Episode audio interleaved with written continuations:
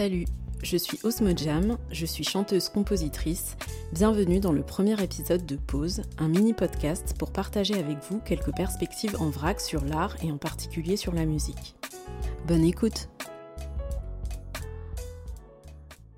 Il y a quelques mois, je suis tombée sur un livre qui s'appelle The Death of the Artist, publié en juillet 2020 par William Deresiewicz, qui est un essayiste et critique littéraire américain.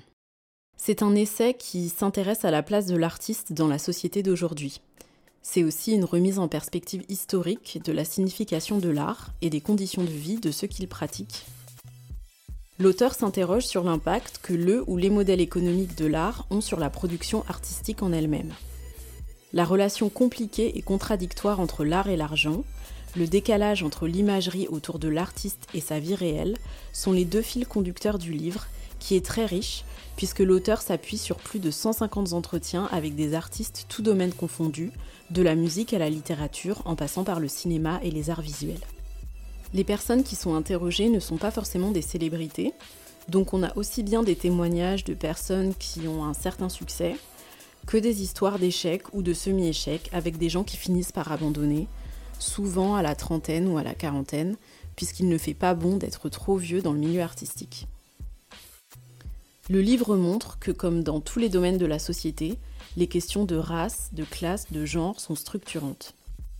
Le périmètre géographique auquel on s'intéresse est principalement les États-Unis, mais je pense qu'il y a sans doute pas mal de points qu'on pourrait extrapoler à l'Europe. William Deresiewicz balance aussi pas mal de chiffres pour illustrer les énormes inégalités qui existent dans le milieu artistique, comme par exemple le fait que sur les 2 millions d'artistes sur Spotify, seuls 4% des artistes engrangent plus de 95% des streams. Sur les 50 millions de chansons disponibles, 20% n'ont jamais été écoutées même une seule fois. Il y a toute une partie du livre qui se penche sur les spécificités des grands secteurs de l'industrie culturelle. Pour résumer à grands traits, le secteur de la musique a été complètement disrupté par Internet et le piratage. Le secteur du livre a été bouleversé par la stratégie hégémonique d'Amazon. Et dans les deux cas, le prix que le public est prêt à payer pour accéder aux œuvres est proche de zéro. Les secteurs de la télévision et du cinéma ont réussi à éviter cette démonétisation grâce au modèle de l'abonnement payant type Netflix. Le secteur de l'art visuel, comme par exemple la peinture et la sculpture, occupe une place à part parce qu'il bénéficie d'afflux massifs d'argent des grosses fortunes qui considèrent ces œuvres d'art comme des placements, voire comme des moyens d'évasion fiscale. Ce qui est aussi très frappant dans le domaine de l'art visuel, c'est que la frontière est beaucoup plus floue avec le monde de l'entreprise. L'auteur parle d'un phénomène nouveau, une sorte d'art corporate, qui consiste à commander des projets à des artistes dans le but de renforcer une marque ou l'identité d'une entreprise. C'est un phénomène qui met bien en lumière l'ambivalence de la position de l'artiste dans le monde capitaliste. Ce qui est vraiment intéressant dans le livre, c'est l'analyse sur les différents rôles que l'artiste a endossés au cours de l'histoire occidentale. Ce que l'art évoque est le reflet d'une époque et d'une culture. Pour Deresiewicz, l'art est conditionné par la façon dont les artistes sont payés. Si les moyens de rémunération changent, alors l'art change aussi, mais aussi la façon dont la société considère l'artiste. L'auteur identifie quatre grandes phases la phase de l'artiste artisan, ensuite l'artiste bohémien, l'artiste professionnel et enfin l'artiste producteur ou entrepreneur créatif. Chaque phase a pris racine dans un certain modèle économique. Pendant la majorité de l'histoire occidentale, l'art a relevé du domaine religieux. On attendait de l'art qu'il exprime ce que les autorités religieuses demandaient de croire. À la Renaissance, l'artiste était avant tout un artisan et personne ne remettait en question le fait de payer pour des œuvres d'art. Les artistes travaillaient sous contrat avec des mécènes. La créativité était toujours considérée comme découlant du divin et l'imitation de la nature restait la règle. Les écrivains, les compositeurs ou les peintres répondaient aux commandes de leurs mécènes, et ce qu'ils exprimaient relevait plutôt de la glorification de Dieu ou de la flatterie de tel ou tel noble. Ensuite, Deresiewicz situe une deuxième phase entre la fin du XVIIe et le milieu du XXe siècle, qui selon lui façonne peu à peu la figure de l'artiste bohémien. À la fin du XVIIe siècle, l'art devient une notion unitaire qui rassemble la peinture, la sculpture, la musique, la littérature, le tout dans une activité sociale autonome. L'art devient une sorte d'entité supérieure, un objet de vénération culturelle et de discussion philosophique, une sorte de nouvelle religion pour les classes progressistes et éduquées. En parallèle, le prestige de l'artiste augmente et l'idée de créativité commence à être associée à l'humain. L'originalité, le pouvoir de créer quelque chose de nouveau, devient une valeur centrale. L'émergence de l'art avec un grand A est indissociable de l'émergence du capitalisme, grâce auquel les artistes peuvent vendre leur travail directement au public et se libérer des contraintes imposées par leurs mécènes. En gros, le capitalisme a libéré les artistes de l'Église et de la noblesse, mais pour les jeter dans le marché. Avec le mouvement du romantisme au XIXe siècle, le fait d'être un artiste inspiré, inconventionnel et libre devient glamour. Tout le monde veut essayer et déjà il commence à y avoir saturation. Trop d'artistes, trop peu d'intérêt. C'est à ce moment-là que l'art commence à être associé à la pauvreté et que l'artiste qui meurt de faim devient un cliché. Ces nouvelles idées se renforcent tout au long du XVIIIe et du XIXe siècle, et au début du XXe siècle, l'artiste finit par être considéré comme un héros visionnaire qui défie les conventions et qui pointe du doigt les tabous. La figure de l'artiste bohémien se constitue comme l'antagoniste du bourgeois capitaliste, c'est-à-dire que l'artiste qui chercherait ouvertement une rétribution financière pour son art est considéré comme un vendu, et c'est une idée préconçue qui perdure encore aujourd'hui. Comme les œuvres d'art sont vues comme un moyen d'élever l'âme, tout se passe comme si le public exigeait des artistes qu'ils soient aussi purs que l'art qu'ils créent et qu'ils maintiennent à tout prix l'illusion selon laquelle l'art n'a rien à voir avec le business. L'image de l'authenticité et de la pureté artistique qui ne serait atteignable que dans une vie de dénuement est même déployée comme une stratégie marketing, comme le font certains groupes de musique dans les années 60 en adoptant une esthétique de vagabond. Après la Seconde Guerre mondiale, c'est le début de la troisième phase, selon Deresiewicz, celle de l'artiste qui fait carrière. Une classe moyenne a émergé, avec des temps de loisirs disponibles, de l'argent à dépenser et une aspiration d'amélioration de son quotidien. Tout ça provoque un boom culturel. L'art est désormais considéré comme un bien commun et il est récupéré par les grandes institutions publiques comme l'école et l'université. L'artiste devient un professionnel qui ne passe plus forcément de l'obscurité à la lumière avec une œuvre géniale, mais passe du temps sur les bancs de l'école, gagne des prix, construit son CV et enseigne à son tour.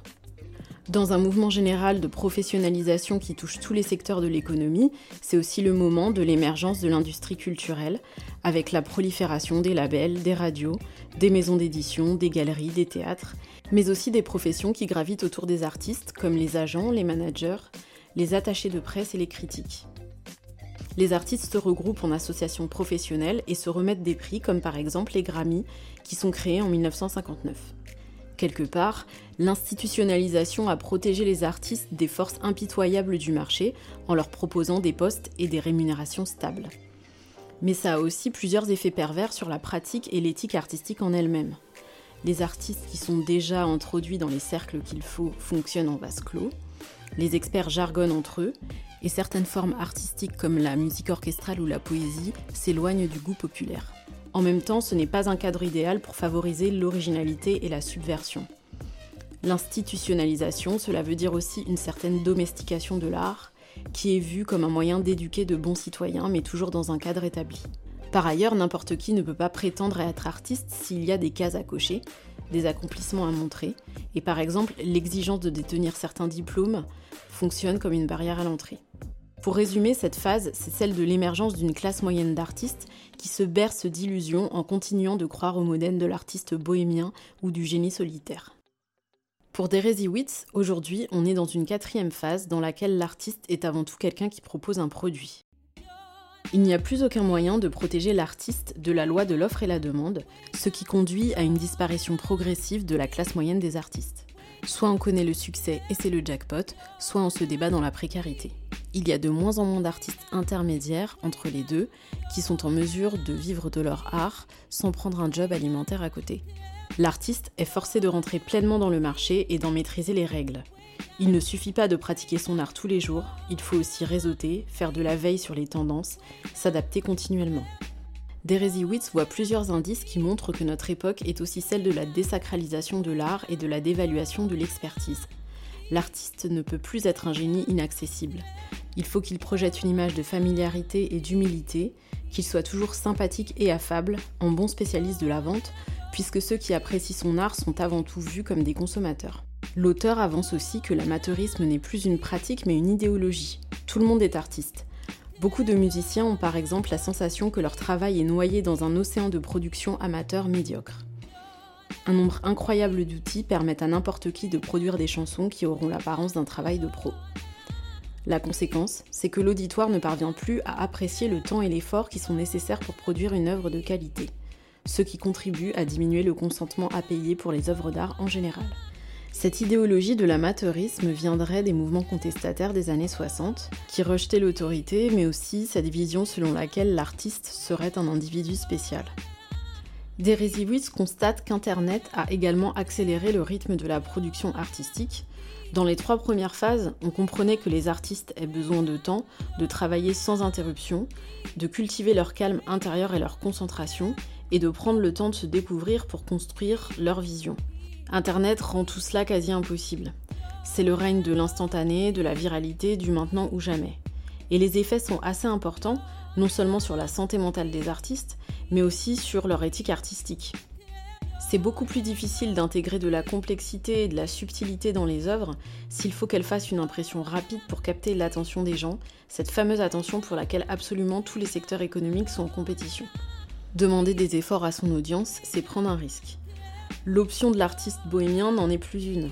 Au contraire, il faut construire sa marque personnelle pour ne pas perdre ses fans, et il est donc inimaginable de prendre son audience à contre-courant, ou pire, de se rebeller contre les anciennes versions de soi-même. En fait, pour Deresiewicz, notre époque est celle du dévoiement de la notion de créativité. Il en parle longuement dans un chapitre où il décrit les liens entre art, développement économique des villes et gentrification. Le mot créativité est devenu central dans le secteur de l'urbanisme du XXIe siècle, tout part de l'idée que la créativité humaine est la ressource économique la plus importante, et les métropoles qui prospèrent sont celles qui arrivent à attirer ce groupe d'individus qui constituent la classe créative au sens large, c'est-à-dire pas seulement les artistes, mais aussi les scientifiques, les ingénieurs, les designers, les financiers, les journalistes, les universitaires. Les urbanistes ont compris que les artistes étaient importants non pas parce qu'ils produisent de la richesse, mais parce que les jeunes cadres dynamiques adorent s'entourer d'artistes pour se sentir cool. D'ailleurs, dans les quartiers gentrifiés, l'art est présent, mais plutôt en tant que service, comparable au studio de yoga du coin ou au parc où on va promener ses enfants. En conclusion, l'idée principale du livre, c'est que l'art s'est perdu dans la notion beaucoup plus large de créativité, qui est un mantra, un mot valise qu'adore le monde de l'entreprise, parce qu'il agit comme une forme de propagande avec cette idée que les gens se sentiront mieux dans leur travail s'ils se voient comme des créatifs.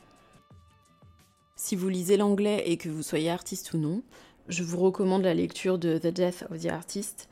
C'est un ouvrage qui donne pas mal de pistes pour réfléchir à plein de questions passionnantes, à ce que représente l'art dans nos vies, au rôle de la critique et à l'importance du temps pour se construire en tant qu'artiste. Vous écoutez le mini podcast Pause. N'hésitez pas à me dire ce que vous en avez pensé sur Instagram at Osmojam et à bientôt pour un nouvel épisode.